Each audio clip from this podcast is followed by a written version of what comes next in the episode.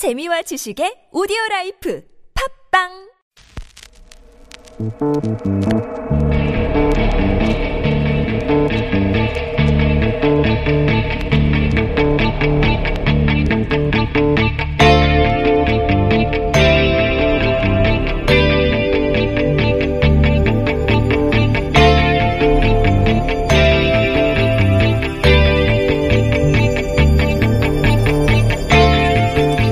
안녕하세요. 이번 주 뉴스공장 주말 특근을 맡은 시사인 김은지 기자입니다.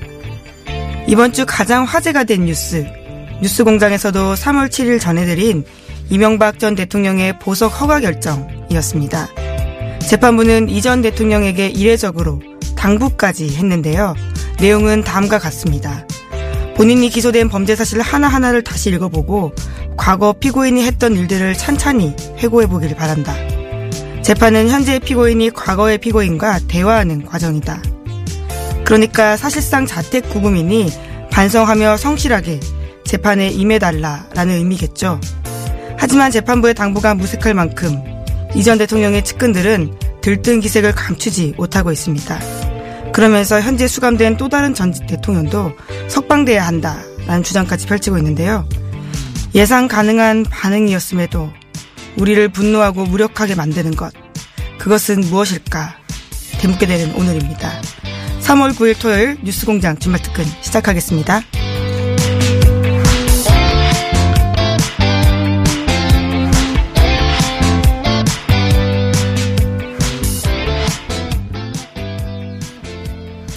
네, 주말 특근 첫 번째 순서는 MB의 보석허가 결정만큼이나 사회적으로 큰 파장을 일으켰던 배우 윤지호 씨 인터뷰입니다. 장자연 씨의 죽음 이후 10년 만에 처음으로 뉴스공장에서 실명과 얼굴을 공개했는데요.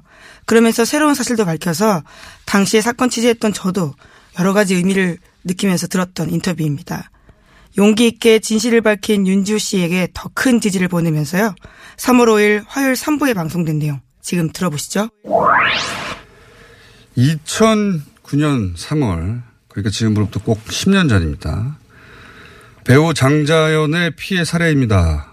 로 시작하는 문건을 남기고 장자연 씨가 세상을 떠났죠. 이 문건에는 생전 그녀가 강요받았던 접대 차례 이름들이 적혀 있었다고 합니다. 오랜 시간 진실이 묻혀있던 이 사건은 작년에 발족한 검찰 과거사 위에 의해서 다시 조사가 되고 있고 곧 결과도 발표할 예정인데요. 오늘은 어, 장자연 씨가 당한 추행을 직접 목격했고 예, 자신이 보고 겪은 것을 수사기관에 진술하고 법정에서도 증언을 했던 어, 처음으로 실명과 얼굴을 공개하시는 윤지호 씨를 모셨습니다. 안녕하십니까? 안녕하세요. 예. 어, 작년 이제 이 사건이 다시 불거지고 나서 JTBC 2월달 그리고 MBC PD 수첩 7월달에 어, 인터뷰 하신 거는 공개되신 적이 있습니다. 그죠? 예. 근데 네. 그때는 어, 가명 그리고 뭐 얼굴도 가리고 목소리도 변조하셨어요. 그렇죠? 네. 그러니까 지난 10여 년간 계속해서 이름 얼굴을 감춰오신 거죠. 네, 부득이하게도 그렇게 살아왔네요. 어, 이 사건이 처음 불거지고 나서 본인이 그 겪었던 불이익들은 없었어요? 음, 우선 증언을 한 이후로는 네. 일상생활 자체를 한다는 것이 거의 불가능할 정도로 언론에서 많은 어, 취재가 있었고 이사도 몰래 수차례 할 정도였고 아 이사도 네 음. 그리고 경찰 조사 자체도 늦은 시간부터 새벽까지 이뤄지는 시간이었고 그 후에는 기자분들에게 시달림 당하고 또 제가 일하는 곳이랑 그때 당시 대학원에 재학 중이었는데 대학원까지도 오셔서 좀 생활하는 것 자체에도 많은 어려움이 있었던 하시던 일은요? 하시던 일은 예를 들어 뭐 캐스팅에서 제외된다는 그런 음, 건 없었어요?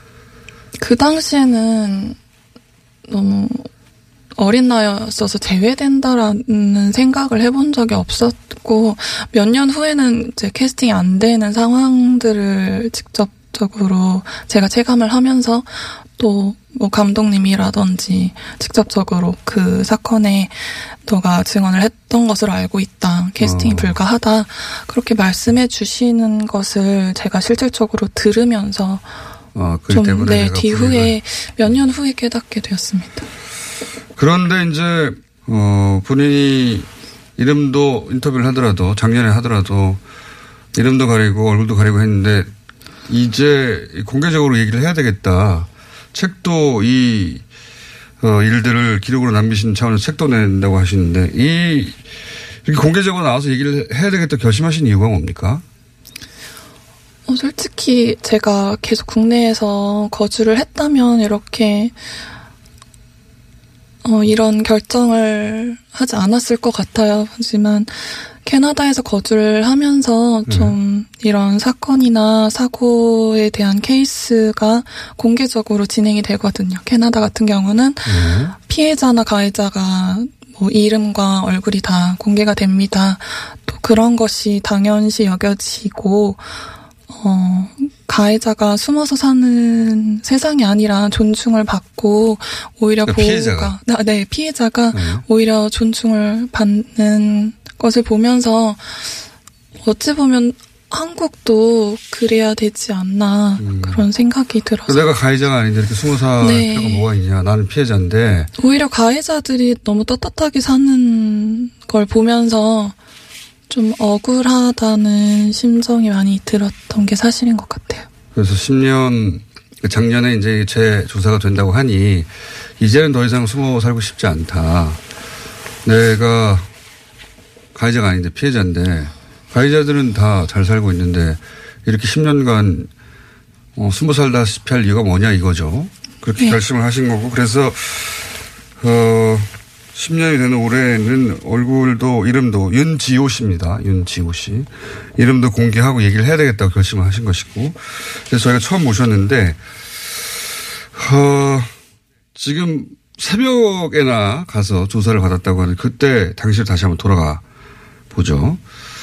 어, 우선 장자연 문건을 직접 그 소각됐다고 알려진 그 문건을 보셨다는 거죠? 네, 봤습니다. 어떻게 보시게 된 거예요? 어, 당시 문건을 공개한 대표님이 유가족분들과 그게 원활한 관계가 아니었고 제가 중간에서 예. 전달자 역할을 하면서 또 문건에 너에게 자연이가 남긴 글이 있다라고 어. 얘기를 해서 가게 됐고요. 유가족분들이 보시기 직전에 제가 먼저 확인을 했고, 아, 유가족들 보기 전에 네, 소속사 대표 가 보여주셨어요. 처, 초기니까 처음에 네. 어 본인에게 윤지호 씨에게 남겨진 내용도 있다고 해서 네. 봤다는 거죠. 네네. 그게 나중에 이제 뭐 소각됐다. 지금도 소각된 걸 알려져 있는데 일부는. 음. 근데 그 전에 보신 거네요. 네. 초기에.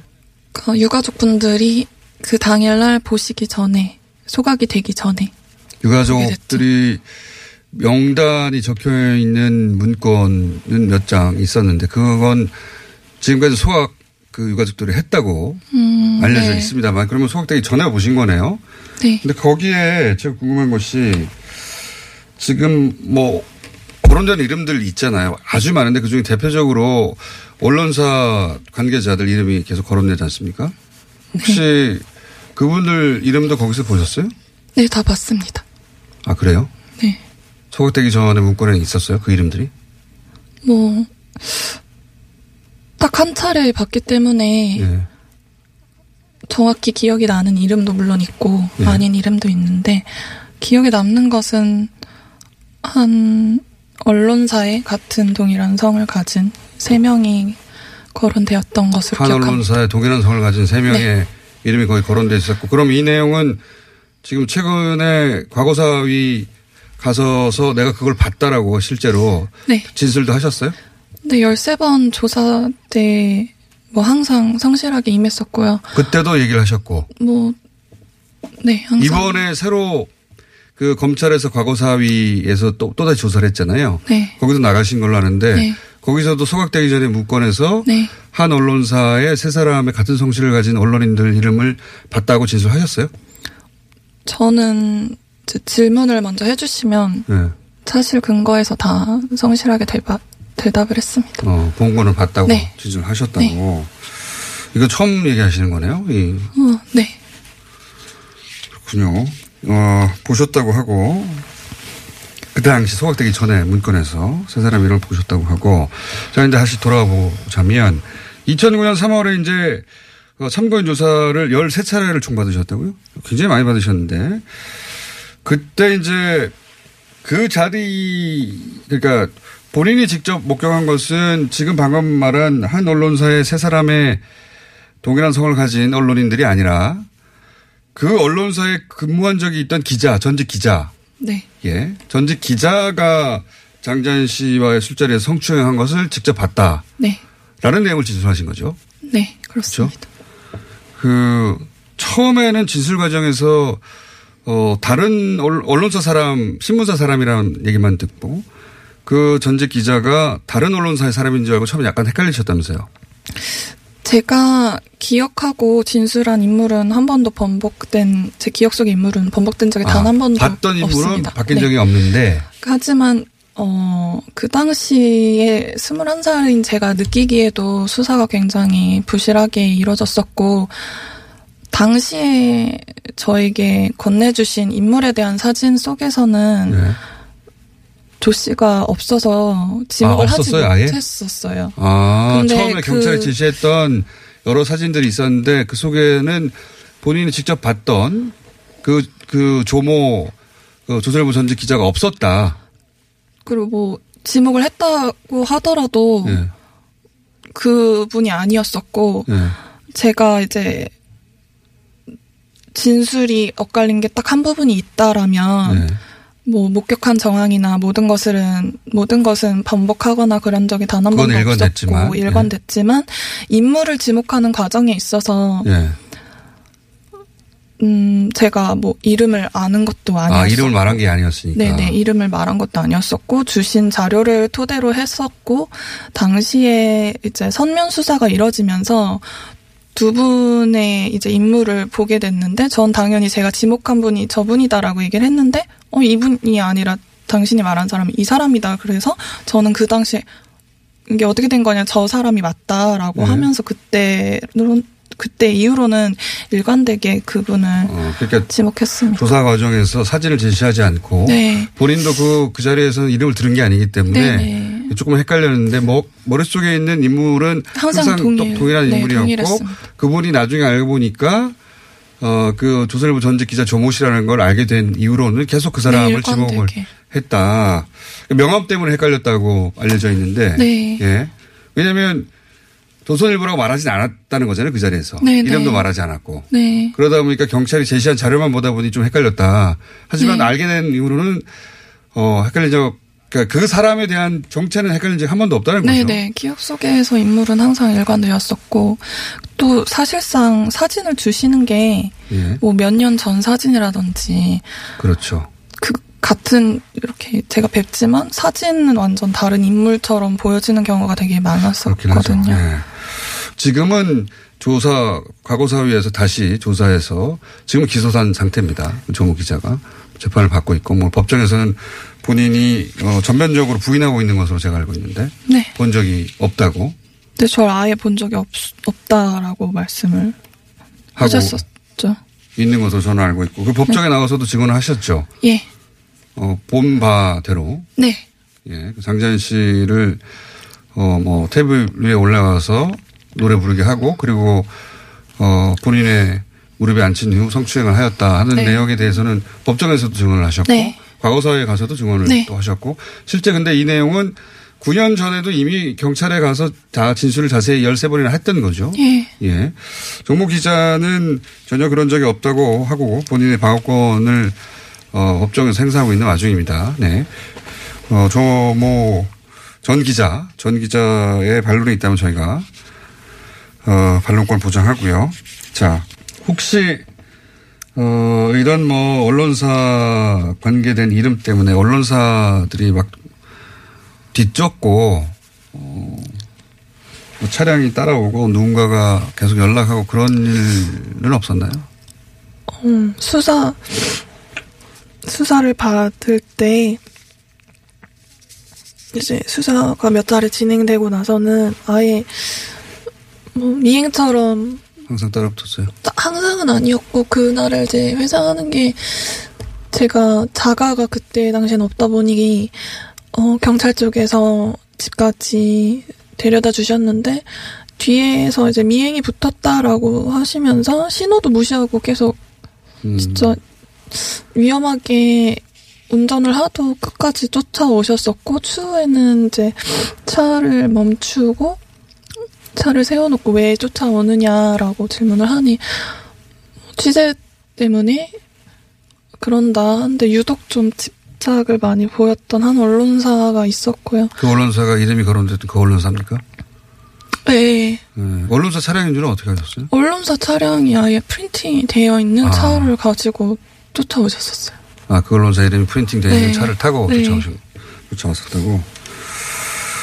그런 일을 겪다 보니까 이제 한국에 사는 게 두려우셨겠네요. 네. 한국에 돌아간다고 하니 가족들은 걱정하고 반대하지 않던가요?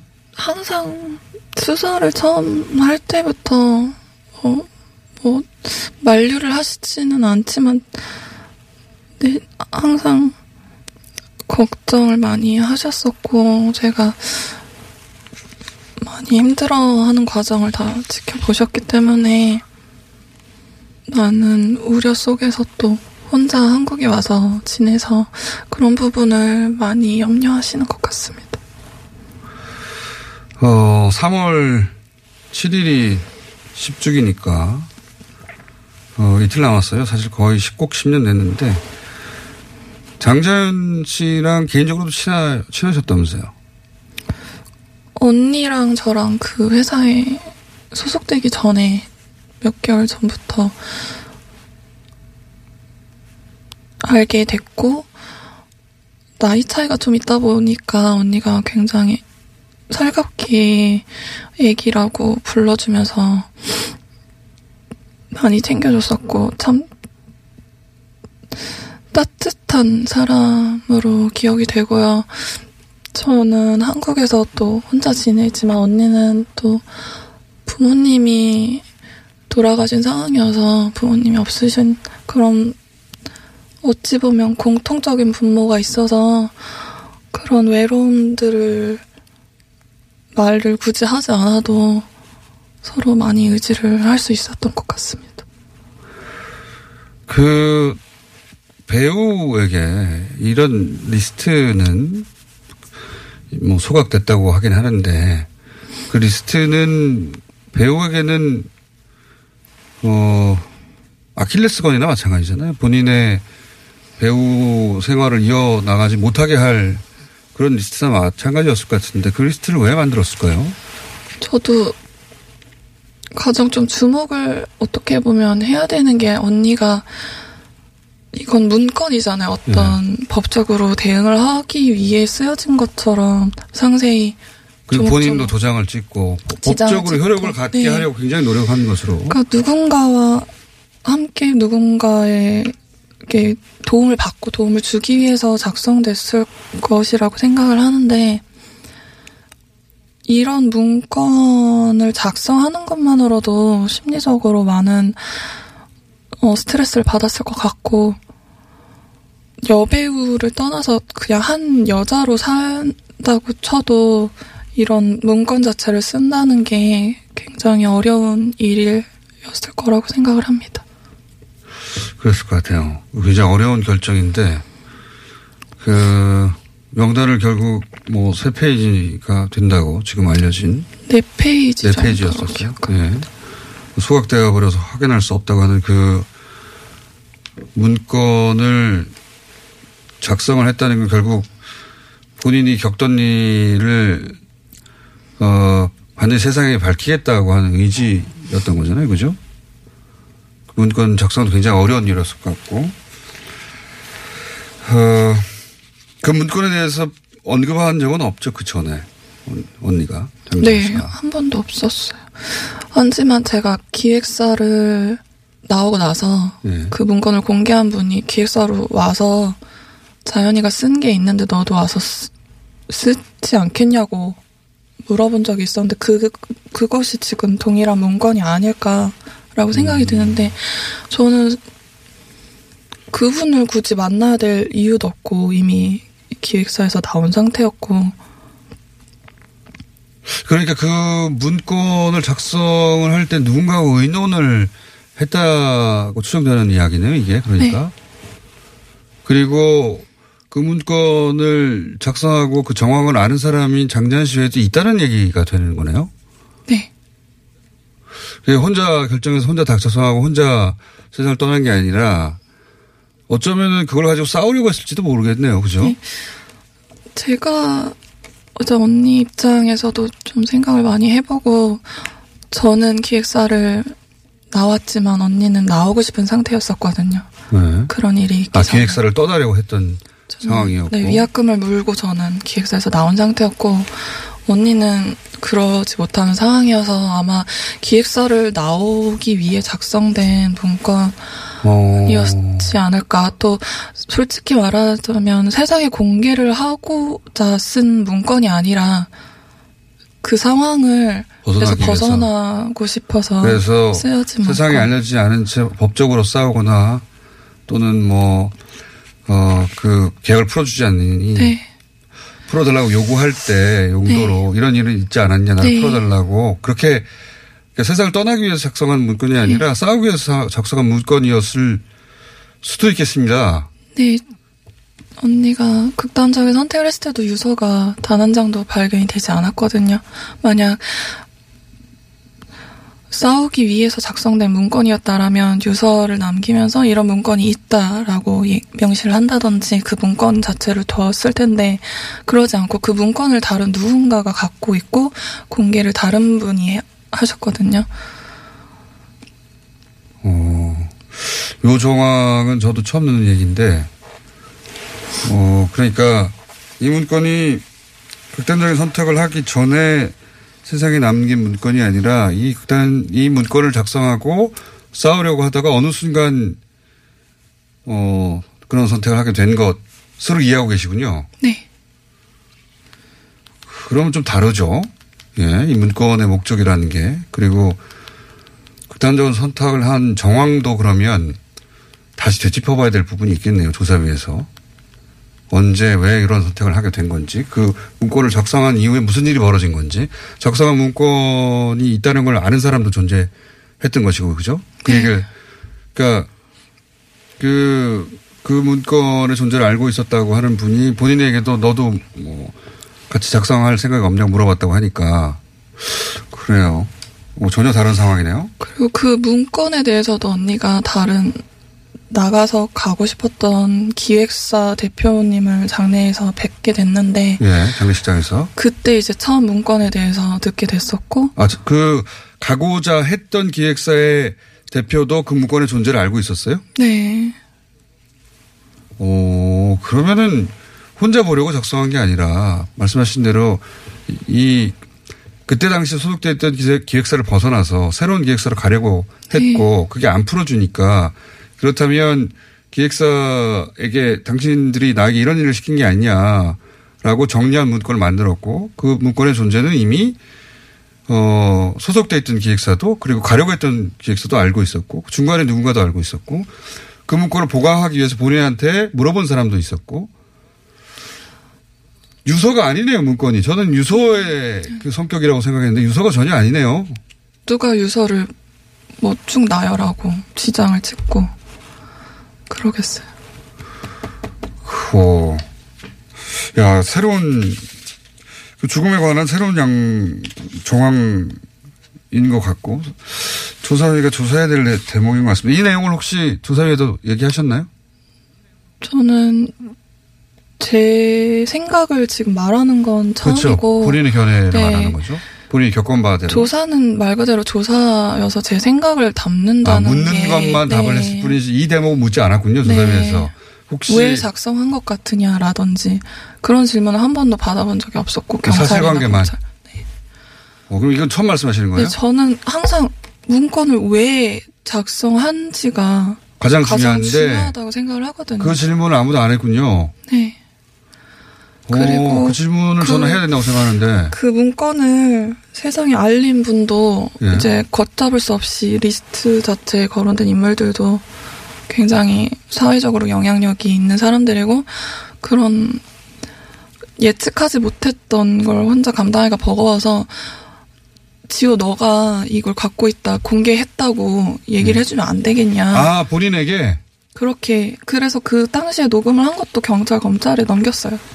아, 그런 말을 본인에게 제안했다는 거죠? 네. 네가 이걸 갖고 있다가 공개하는 걸 네, 그래서 해달라고? 그게 사실이 아닌데 저는 오, 이거 저도 처음 듣는 얘기고, 네, 다- 본인도 처음 얘기하시는 거죠? 네, 다 처음 한 얘기입니다. 야, 이건 다른 양상인데요? 좀? 사건이? 윤지호 씨에게 네가 갖고 있었던 걸 해주면 안 되냐고 부탁도 했고, 이 문건의 존재는 알고 있던 사람이 여러 사람이 있었고, 네. 미리. 네. 이거는 본인이 이제 세상을 떠나면서 그 남긴 문건이 아니라 싸우기 위해서 만든 문건으로 알고 계시고. 또 오. 철저하게 조사, 조사를 다시 해야 될 사안인 것 같습니다. 죽음 자체도 그럼 의문을 가지고 계시는 거군요. 네. 언니가 그때 왜 갑자기 이렇게 싸울 의지가 강했던 언니가 왜 극단적인 선택을 했을까 자체에 대해서 의문을 가지고 계시는군요. 무슨 일이 있었길래. 어, 추가로 출연을 하셔야 할 수도 있겠습니다. 오늘은 사실 소회를 듣고 이때까지 밝혀진 것을 네. 본인 입으로 직접 듣는 정도의 의미로 저희가 모셨는데 그 더 이상 숨어 살고 싶지 않다. 윤재호 씨 이름도 말하고. 근데 이건 다른 양상이네요. 어, 그 죽음에 관련해서 알겠습니다. 오늘 어, 새로운 얘기도 들었고 각오도 들었고 그리고 어, 앞으로 하시는 일이 무엇이든 간에 예, 다 잘 되시길 빌고요. 아무래도 저희가 한 번 더 모셔야 될 것 같습니다. 오늘은 여기까지 듣겠는데 어, 13번째 증언이라는 책을 쓰시고 세상 밖으로 나오기로 결심하신 어, 고 장자연 씨가 성추행을 당하는 장면을 직접 목격한 유일한 당사자 어, 윤지호 씨를 만나봤습니다. 감사합니다. 감사합니다. 네, 윤지호 씨의 목소리 다시 들어도 좀 마음이 아프고 그런데요. 10년 만에 큰 용기를 낸 윤지호 씨의 진심에 많은 분들이 방송 초반부터 정말 많은 응원 문자 보내주셨습니다. 아이디 GX님은 지호 씨 용기 내어주어 고맙습니다. 그리고 자극적인 기사만 찾아오던 제 과거에 부끄러운 마음이 듭니다. 라고 의견 주셨습니다. 그리고 또 저는 윤지호 씨가 했던 이야기 중에서 캐나다에서는 피해자들이 숨어 살지 않고 떳떳하게 지낸다라는 이야기 가장 인상 깊었는데요. 우리 사회가 정말 배워야 될 점이라고 생각하고요. 아이디 YMH0120님은요. 이러고도 대한민국이 법치국가인가요? 라고 남기셨고요. JULU님은 이미 답을 정해놓은 수사 결과 지금이라도 밝혀야 한다라고 하셨습니다. 현재 이 사건을 재조사하고 있는 검찰과거사위원회가 이번 달 말 진상조사 결과를 발표할 예정입니다. 10년간 묻혔던 진실이 이번에 제대로 밝혀질 수 있길 바라겠습니다. 그럼 저는 전하는 말씀 듣고 잠시 후 돌아오겠습니다. 이번 주 주말 특근 두 번째 순서는 윤지오 씨의 용기에 큰 응원을 보냈던 청취자분들께 선물을 드리는 마음으로 준비된 방송입니다. 저도 참 유쾌하고 기분 좋게 들었었는데요. 3월 6일 방한 직후 국내 첫 출연으로 뉴스 공장을 찾아서 녹음을 진행했던 세계적인 투자가 짐 로저스 회장과의 대담입니다. 3월 7일 목요일 2부에 방송된 내용 다시 들어보시죠.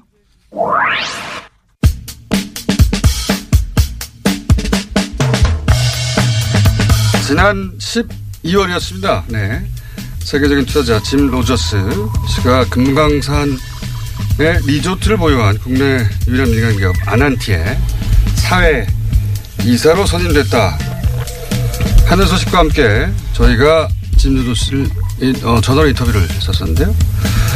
그때 약속을 했습니다. 예, 한국에 오시면 가장 먼저 저희 스튜디오 와서 인터뷰를 하는 것으로 방금 입고 가셔서 저희 스튜디오 바로 달려오신 짐 노조스 씨를 스튜디오에 지금 모셨습니다. 안녕하십니까. So I may fall asleep. 제가 졸지도 모르겠는데 용서해 주십시오. 네, 방금 도착하셔서 네, 약속을 지켜주셔서 감사합니다. I am delighted. 저번에. 아주 즐거운 시간을 보냈기 때문에 That's 제가 다시 온 겁니다. 예.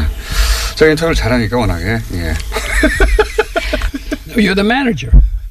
공장장이시니까요. 자, 이 북한 투자 관련 이야기, 그리고 최근 이 한반도 관련 상황 다 함께 얘기 나눠볼 텐데 우선 이 얘기부터 해야 될 것 같습니다. 하노이의 북미 정상이 어, 결렬이 됐어요. 투자자 입장에서 이 하노이 회담에 대한 어떤 기대를 하고 있었는지 우선 그것부터 여쭤보고 싶습니다. Uh, we all expected better 뭐. 좋은 소식은 아니었죠. 더 좋은 소식을 기다리긴 했었습니다. 좀 나쁜 소식이긴 한데요. 투자자라고 하는 것은 늘 항상 적응하며 사는 것을 배우고 그렇게 지낼 수밖에 없을 겁니다. 근데 나쁜 소식이라기보다는요, 그냥 좋은 소식이 아니다 이 정도로 볼 수 있을 것 같습니다. 물론 이거보다는 더 좋은 소식을 기대했다는 것은 분명하지만요. 어, 그러면 이제 그 하노이 회담이 이제 불발, 선언이 불발된 데에 대해서 여러 가지 분석들이 있는데, 어, 이게 이제 코엔 청문회 때문이다. 이런 분석도 있어요. 어, 개인적으로는 왜 이번 회담이 성공하지 못했다고 생각하십니까? No, no, it was because 아닙니다, 아닙니다. 이것은 그 미국의 외무부 장관이 실제 상황을 이해하지 못해서 우리 떠나야 된다 이렇게 했기 때문입니다. 그냥 실수고요. 트럼프 대통령도 실수한 거고. 근데 뭐 우리 모두 다 늘 실수하고 사는 거니까요. 그러니까 폼페이오 장관이 당시 상황 판단을 잘못했다. So, 그렇게 생각하시는 건가요? yes. 네 그렇습니다. 음, 그럼 판단 미스를 하게 된 가장 중요한 이유가 뭘까요? 단순히 코엔 청문회가 아니라 미국 국내 정치 상황 때문에 어떤 압박을 받았다. 이런 요인은 없었다고 보십니까? I would doubt very seriously. 저는 전혀 코엔 청문회나 아니면은 국내 정치 상황이 미국에 영향을 미치지 않았을 거라고 생각합니다. 오히려 그 반대가 아니었을까 합니다. 미국의 정치 상황이 안 좋을 때 오히려 하노이에서 굉장히 좋은 이제 소식을 전달함으로써 그것을 확 덮어버리는 오히려 그런 시도를 더 원하지 않았었을까 저는 그렇게 생각을 합니다. 알겠습니다. 어, 또 어떤 분석에는 이제 일본이 여기에 개입을 했다. 자기들의 이해가 있기 때문에 일본의 개입 혹은 방해는 어, 있었을 거라고 보시는지. You're exactly right. 아주 정확한 지점을 전. 짚어주셨다고 South Korea 생각을 wants 합니다. 북한도 지금. 원하고 있고 남한도. 원하고 있고 러시아도 원하고 있고 중국도 지금 이 cannot 딜이 성사되기를 원하고 있습니다. 일본만이 이것을. 갖다가 아주 강하게. 반대하고 있는 건데요. 새로 창조될. 한국하고 여러 가지 이유로 경쟁을 할 수가 13 없기 때문에 이것을 어떻게 하든지 40 방해하려고. 여러 가지 노력을 할 것입니다. 근데 별로 할 수 있는 건 없어요. 그래서. 아베가 끄집어낸 거라는 것이 stop it. 40년 전에 납치됐던 he can do. 13사람의 He is 사람. 근데 그거밖에 할 게 없기는 합니다. 근데. 이것을 갖다가 멈추기 위해서 decline. 굉장히 많은 노력을 할 것입니다. 왜냐하면은요, 일본은 지금. 추락하고 있고 한국은 올라가고 있으니까요.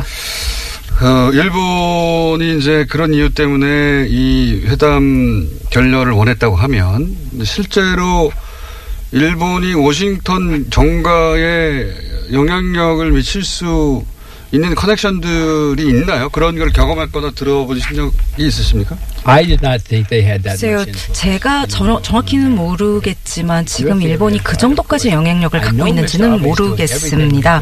그렇지만 그 아베 입장에서는 이번 회담이 결렬되게 하기 위해서 모든 할 수 있는 것을 아마 다 했지 않나 그렇게 생각이 듭니다. 알겠습니다. 그, 그런데 이제 국내에서도 일본처럼 이 회담이 결렬되기를 희망했고, 되니까, 결렬되니까, 기뻐하는 사람들이 일부 있어요. 예. 그런 한국인들에게 해주고 싶은 얘기 있으십니까, 혹시? The best thing for the 저는 지금 이 북한의 개방이 한국을 위해서, 동북아를 위해서. 아시아를 위해서, 세계를 위해서 일어날 수 있는 5,000 최고 좋은. 소식 중에 하나라고 생각합니다. 지금 한국이 한반도에서 70 5천 년을 잘 살고 있었어요. 지금 미국이 fate 주- 주둔을 한 지 70년입니다. 근데 왜 한국이 스스로의 운명을 자기 손에 움켜쥐고 자기의 운명을 결정하면서 사는 삶을 선택하지 않나요? 왜 미국이 하라는 대로 하는 그런 삶을 살고 미국이 그렇게 하도록 둡니까?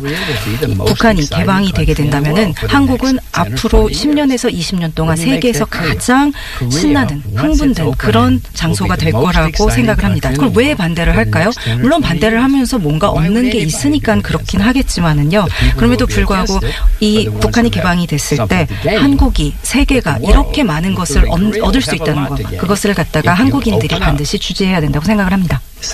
지금 남한도 그렇고 북한도 그렇고 어마어마한 금액을 국방비에 쓰고 있습니다. 이 돈을 꼭 이렇게 써야 합니까? 차라리 이 돈을 우리가 클럽을 가거나 케이팝 콘서트를 가거나 다른데 더 좋은데 쓸 때가 많은데 이런 돈을 여기에 쓰고 있다는 거 미친 짓이 아닐까요? 여기에 대해서 반대를 하는 사람들 사적으로 얻는 게 있어서 분명히 그럴 거라는 거를 우리가 간파를 해야 합니다. 알겠습니다. 그러면 어, 김정은 위원장에게 조언을 해줄 수 있는 위치에 있다면 지금 이제 북한 입장에서는 원치 않게 이 회담이 결렬이 됐기 때문에 굉장히 머리가 복잡할 거란 말이죠.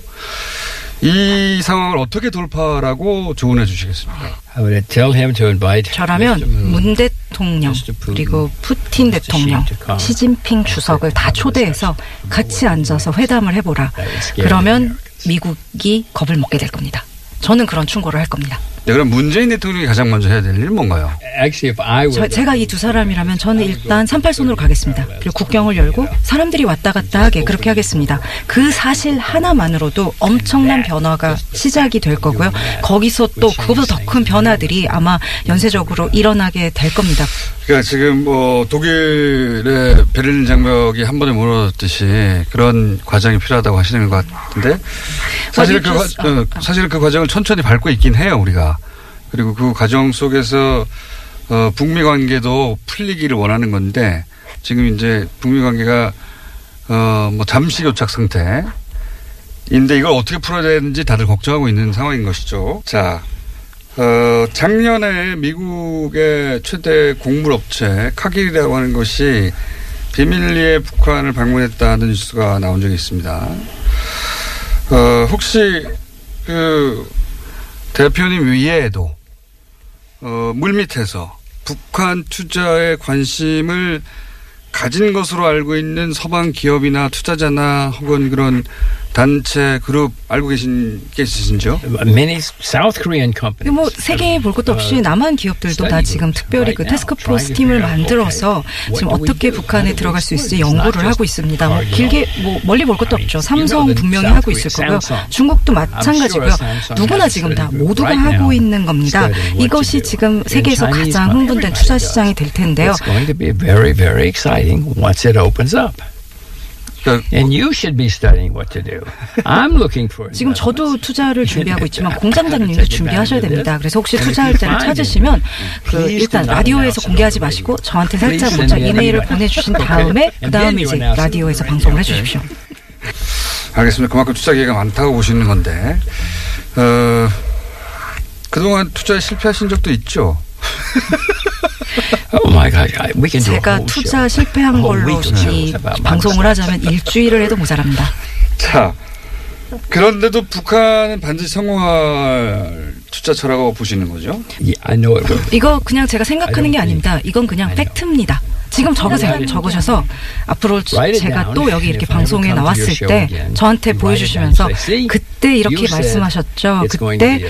지금 앞으로 10년에서 the Korean 20년이면 Peninsula is 한국이 세계에서 가장 흥분된 역동적인 경제가 될20 그러셨죠. 그거를. 저에게 보여주세요. 지금 쓰세요. 자, 썼고요. I did write it down. Hooray, hooray. 네, 정말 시원시원하죠. 북미 정상회담 결렬 배경부터 북한의 경제적인 가치, 한반도의 미래까지 자신의 견해에 거침이 없었습니다. 아이디 별사탕님은 미국의 정세현 장관급 현인이네 뉴스공장 재미있는데 고급지기까지 라디오가 이래도 됩니까? 라고 남기셨고요. 아름으로 시작하는 아이디를 갖고 계신 청취자님은 미국에서 오신 도울 선생님 고맙습니다. 라고 비유하면서 댓글 남기셨습니다. 한국은 전 세계에서 가장 역동적인 경제력을 갖게 될 거다라는 짐 로저스 회장의 전망에 큰 힘 얻었다라는 청취자분들도 많았습니다. 한반도의 미래가 긍정적이라는 로저스 회장의 예견이 꼭 맞았으면 좋겠습니다. 그럼 주말 특근 마지막 순서 뉴스공장 애청자들을 깜짝 놀라게 했던 코너입니다. 저도 굉장히 낯선 고급짐이라고 생각했는데요. 뉴스공장에서 울리는 클래식에 잠시 월요병이 사라질 것 같습니다. 3월 4일 4부에 방송됐던 아름다운 코너 지금 들어보시죠.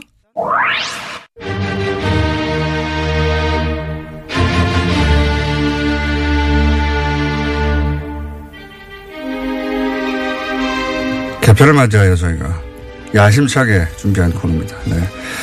어, 우리도 음악적 소양을 좀 쌓아가자. 예. 주간 클래식. 과연 성공할 수 있을지. 자, 이 코너는 두 분을 모셨습니다. 어, 굉장히 다른 성장 배경을 가지신, 하지만 주제, 어, 목적지는 클래식에서 만나는 분입니다. 한 분은 얼마 전에 저희가 교과서 박 사람들에게 소개했던 피아니스트입니다. 임현정 씨 나오셨습니다. 안녕하세요. 안녕하세요. 네, 피아니스트 임현정 씨. 어, 그리고 제가, 어, 제남, 예, 남쪽에 거주하는 피아니스트라고, 제남 피아니스트라고 부르시는 분입니다. 김철웅 씨 나오셨습니다. 네, 안녕하세요. 김철웅입니다. 자, 서로 안면은 없죠? 네, 처음 네, 만났어요. 어, 서로의 존재는 아셨습니까? 예? 서로의 존재는 아셨나요? 아, 그럼요. 아, 예, 예. 그래요? 네. 네. 아, 제가 김철웅 씨를 오늘 출연한다니까 지인들이, 어, 되게 유명하신 분인데? 막 이러면서 해가지고, 네. 저보다 유명하신 피아니스트가 출연하게 돼요. 아니, 그동안은 탈북자로 유명했어요. 실제로, 유명하시더라고. 네. 실제로 본인의 정체성은 피아니스트인데, 평생을 피아노를 하셨는데, 여기서는 어. 계속 탈북자 얘기만. 어, 근데 탈북 이야기, 그 북한 얘기는 본인 네이버를 통해서 한대요. 이제는, 네, 뭐. 아니, 근데 원래 워낙 이명경 씨는 유명하셔가지고요. 피아노, 그런가. 피아니스트, 우리 피- 음악계에서 상당히 핫 이슈. 아주. 아, 그래요? 아주 정말 딱. 그럼 서로에 대해 평가를 해주시면, 연주를 어떻게 평가하십니까? 아유, 임현정 연주 씨. 훌륭하죠. 연주 훌륭해서 네. 제가 오늘 사실 그 뭐 이렇게 싸움보다도 우리가 오늘 처음 만나는 거잖아요. 싸워볼까? 시작. 시작이 운명이었어요. 예? 어, 그러니까 오프닝 시작이 운명이었는데 정말 운명적인 날 같아요. 저한테는 상당히 좀 의미 있는 날 같아요 오늘. 네, 네, 잘해보시고, 재미없으면 없애버릴 거예요, 바로. 자, 임현정 씨가 준비한 곡은 뭡니까? 바로 본론으로 가서. 어, 아, 제가 준비한 곡 먼저 연주할까요? 아, 연주, 하- 연주부터 하죠, 그냥. 어, 정말. 말을- 저희는 저희 또 포핸즈 도 있어가지고. 포핸즈는 뭐예요? 네, 같이 내 손으로 같이 연주하는 거거든요. 그거 우리가 아, 한, 준비했어요. 한 건반이 네, 네한 사람. 건반이 둘이서 같이 연주하는 그렇죠. 거예요. 그래서 좀 그런 것도. 해요, 원래? 네. 그래서 우리? 준비하는데 네. 한번 해볼까요? 그럼 그거부터 해봐요. 근데 근데 여기서 아. 초견하는 완전 초견이에요. 네. 둘다 한 번도 맞춰본 적도 없고 네네. 그냥 오. 악보만 그냥 가지고 있었던 거예요. 네. 그래요? 네. 무슨 곡을? 베토벤, 베토벤의 포핸즈 소나타인데 베토벤이 한 20대 작곡한 것 같아요. 그러니까 이게 두 사람이 앉아서 손가락 네 개를 연주하라고 애초에 그렇죠. 만들어진 건데 두 분이 합쳐, 합서, 예, 예. 합주해 본 적은 전혀 없고. 네. 그렇죠. 그래서 또 만난 것도 뭐 인연이고 네. 해서 그러니까. 저희가 네, 친근하게. 한번 해보세요. 엉망일 것 같은데. 그래서 두 분이 저희가 건반을 준비했거든요. 피아노는 여기 못 들어와가지고 건반을 준비했는데 맞춰본 적도 없고 너무 잘 된, 연주가 됐는지를 제가 알 수는 없으나 표정으로 알 수 있겠죠. 예. 자.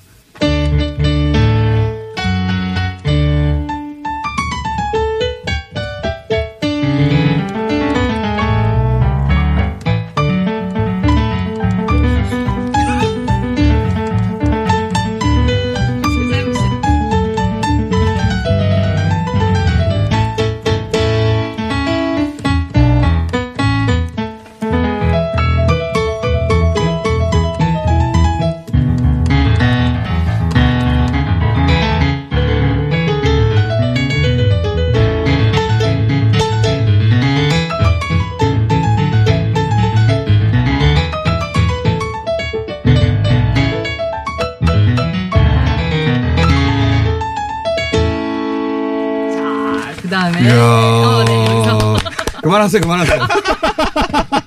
할 수 있다는 거 봤으니까. 아, 이거는, 이만정 씨는 이, 이 곡을 처음 연주해 보신 거랍니다. 네네네. 처음 연주해 보신 아니, 이게 거고. 초견으로 둘이 네. 만나가지고. 요, 바로 방송 들어오기. 직전에 둘이서 쑥닥쑥닥해서 지금 연주한 거. 네. 야, 이게 되는구나. 네네, 됩니다. 훌륭하네요. 그게 훌륭하네요.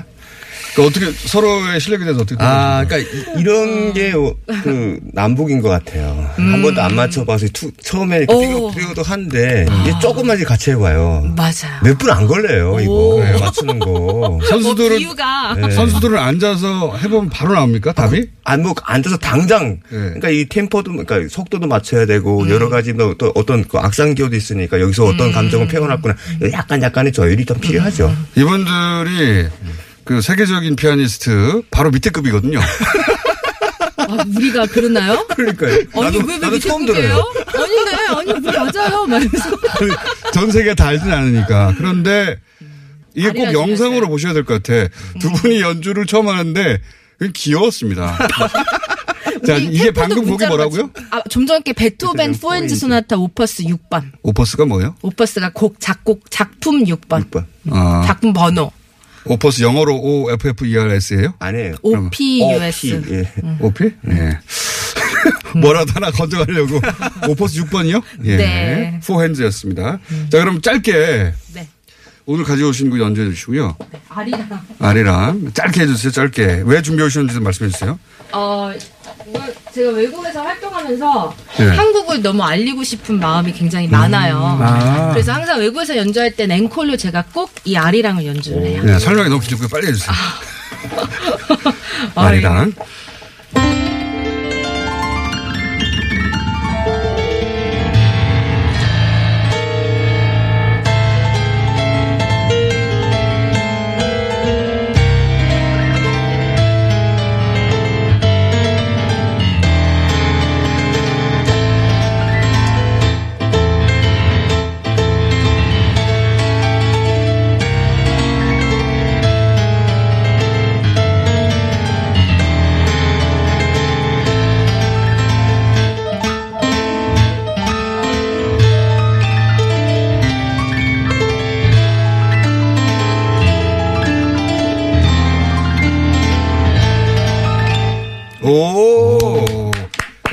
같지 않아요, 근데. 어떻게 보십니까? 어우, 아리랑 만의 색깔인 것 같아요, 저거는. 어떤, 네. 어떤 거 갖다 붙여도 정말 훌륭하게 잘 근데 나한테는 왜 아리랑으로 안 들리지? 아, 이제 안 써도 되죠. 아리랑을 이 편곡의 어떤 방향이라는 거 우리가 좀 알아듣게 어디 가서 아는 척 할 수 있게 설명해 네, 주세요. 약간 판타지 이게 아리랑 판타지라 해가지고 아, 판타지. 예, 즉흥식으로 자유롭게 이제 변주곡에 이게 아리랑 테마를 갖고 제가 여러 가지 변주를 하면서 판타지. 네, 제가 못 판타지 알아듣는 게 당연한 거군요. 저기 미량 아리랑인데 왜 못 알아들으시죠? 고향이 어디세요? 미랑 아리랑이에요, 이게? 네, 날 좀 보소, 날 좀 보소를 저는 아는데. 죄송합니다. 국적이 어디시죠? 자, 그럼 빨리 시간이 없으니까 김철웅 씨 네. 준비한 거요. 아, 아, 저는 쇼팽의 넉턴을 준비했습니다. 넉턴 20번인데요. 아, 이게 본인의 애창, 그렇죠. 예. 가장 좋아하는 거. 애창이 아니라 애 뭐라 그러죠, 이런 걸? 애 연주곡입니까? 그냥 그 간단히 앞에만. 이거 왜 선택하신 건지 잠깐 설명해 주시고. 아, 그, 이 곡이 그, 피아니스트라는 영화에 삽입이 된 영화, 그 곡으로서 되게 유명해졌거든요. 네. 근데 스필만이라는 유태인 피아니스트가 네. 이 그, 피아노 때문에 네. 독일군 장교로부터 이렇게 도움을 받아가지고 살아남는, 음. 어, 이런 아주 그, 감동적인 영화였는데, 이 곡의 제일 첫머리, 첫머리에 연주를, 방송국에서 연주를 하는데 갑자기 폭탄이 빵 터져요. 네. 그럼에도 불구하고 피를 흘리는데도 스필만이 이걸 연주를 해요. 나그 장면이 되게 오 이게 이게 음악인가 막 이런 그러니까 폭탄이 터질 때도 이게 피아노를 칠 수 있는 그갈 사람 데가 없어 그런 거 아니에요? 아, 아니에요. 갈 데 많았어요 그 사람. 자, 들어보겠습니다.